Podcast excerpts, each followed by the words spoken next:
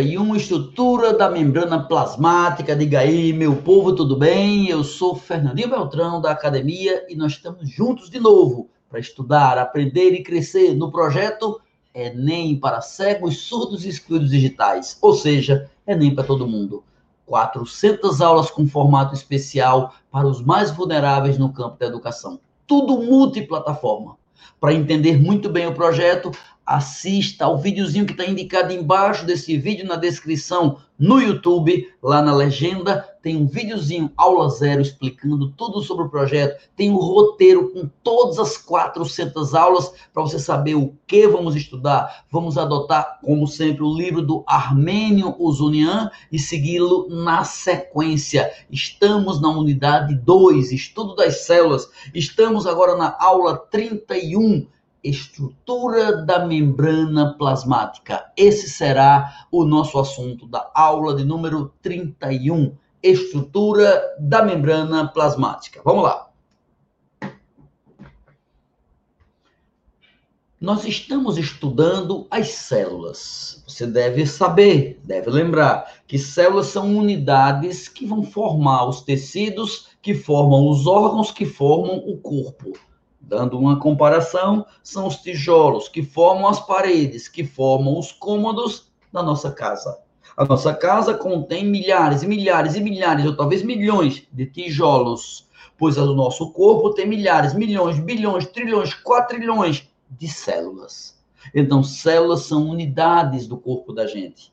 E essas células podem ser divididas em três modelos principais célula procarionte ou bacteriana, as mais primitivas, mil vezes menores, quase não são células, mas são, porque tem DNA, RNA, fabricam proteínas, tem estrutura geral de célula, embora primitiva.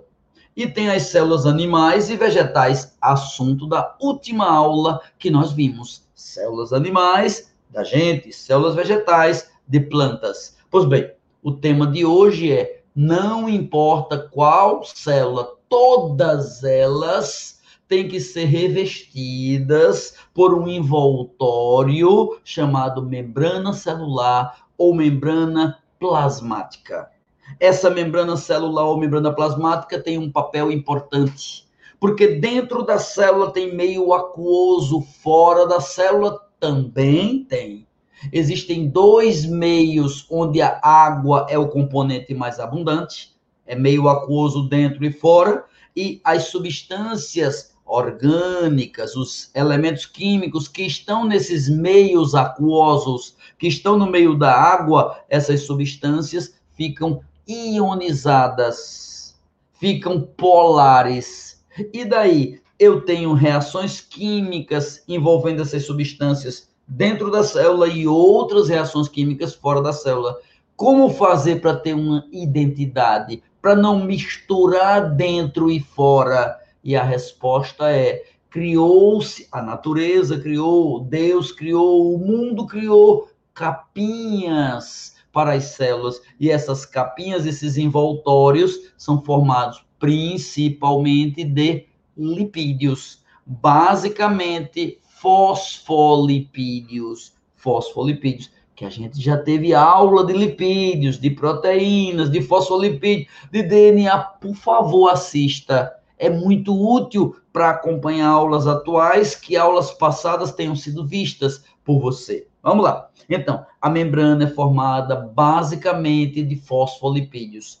Mas o que é um fosfolipídio? É um composto que contém um álcool chamado glicerol com duas perninhas, duas moléculas compridas chamadas de ácidos graxos. Além de ter o glicerol com dois ácidos graxos, tem um fosfato. Só que o fosfato, escuta esse nome, ouve esse nome, vê esse nome, pensa nesse nome, acorda para esse nome.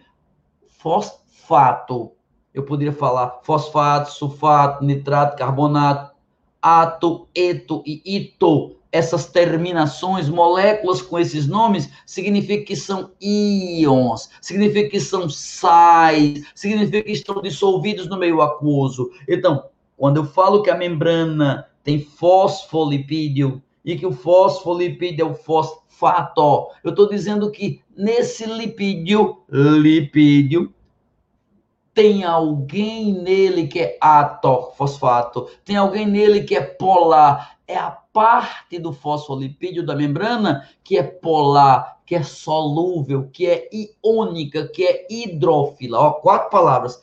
O fosfato faz uma partezinha da membrana, que é a superfície. A superfície que está virada para fora e a superfície que está virada para dentro. Como se fosse um sanduíche ao contrário. Em vez de você colocar o queijo dentro do pão, bote duas fatias de queijo com pão dentro.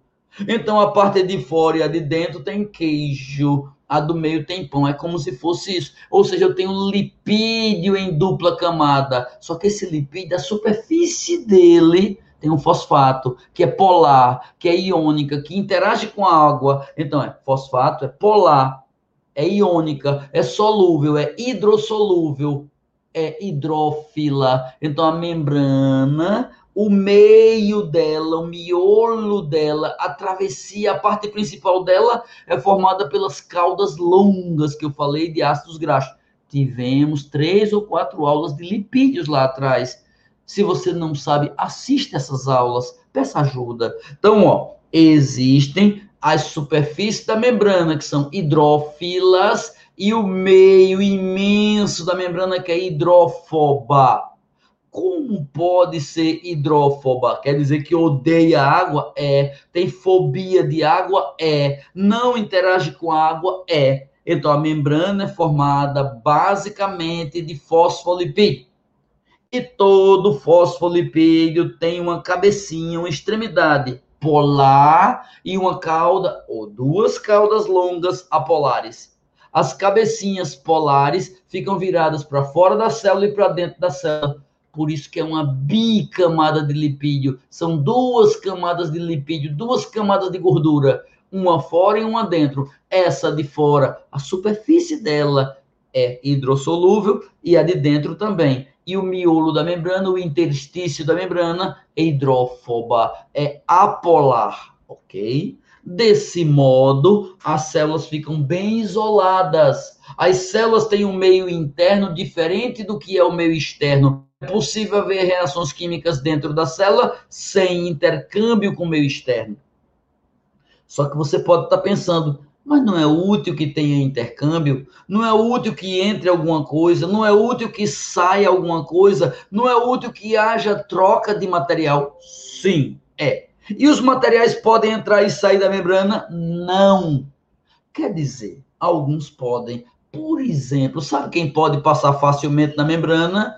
qualquer molécula que seja lipossolúvel. Se a molécula se dissolve em lipídio, como a membrana basicamente é formada de lipídio, então quem é lipossolúvel entra e sai facilmente. Por exemplo, vitaminas lipossolúveis, que a gente teve uma aula, vitamina K, E, D, A, elas entram na membrana sem pedir licença. Se você tomar vitamina lipossolúvel, ela invade suas células sem pedir licença. Ela entra pelos lipídios, que são a maioria da membrana. Mas e as substâncias hidrossolúveis, que são maioria, a maioria das substâncias que estão envolvidas no metabolismo? Como é que elas entram na célula ou saem se o lipídio não deixa? A membrana plasmática não é só lipo, é lipoproteica. Então ela tem flutuando no lipídio, boiando no lipídio, se movendo no lipídio, umas bolas proteicas. Tem um monte de proteínas chamadas proteínas da membrana, proteínas intrínsecas, in, out, in, out, in, quando estão inseridas na membrana quando estão introduzidas na membrana, proteínas intrínsecas ou integrais que estão na membrana, que vão permitir a troca de material que entra e sai. O professor, e a proteína extrínseca, como o nome diz, ela não está na membrana, ela está colada à membrana. Então não vamos falar dela.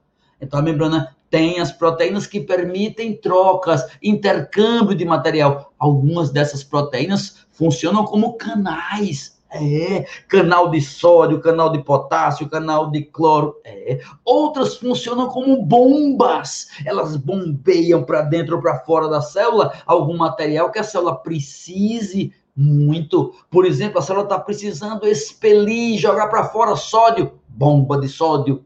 Capturar cloro, bomba de cloro. Eliminar cálcio, bomba de cálcio. São proteínas. Então, veja, a membrana tem fosfolipídios e flutuando nos lipídios, proteínas. Então, a membrana é lipoproteica. Ela é formada por duas camadas de fosfolipídios e algumas proteínas em forma de um mosaico. Por que mosaico fluido? Porque são proteínas que se movimentam ao longo da membrana, beleza? Para não dizer que é só isso, a estrutura da membrana, eu digo a você que para o lado de fora da membrana, não para dentro, para fora, a membrana tem ainda como se fossem umas pequenas anteninhas, como os pelinhos, como os pelos que você tem no braço, pouquinhos, mas tem. Esses pelinhos que tem para fora não são pelos, não, viu?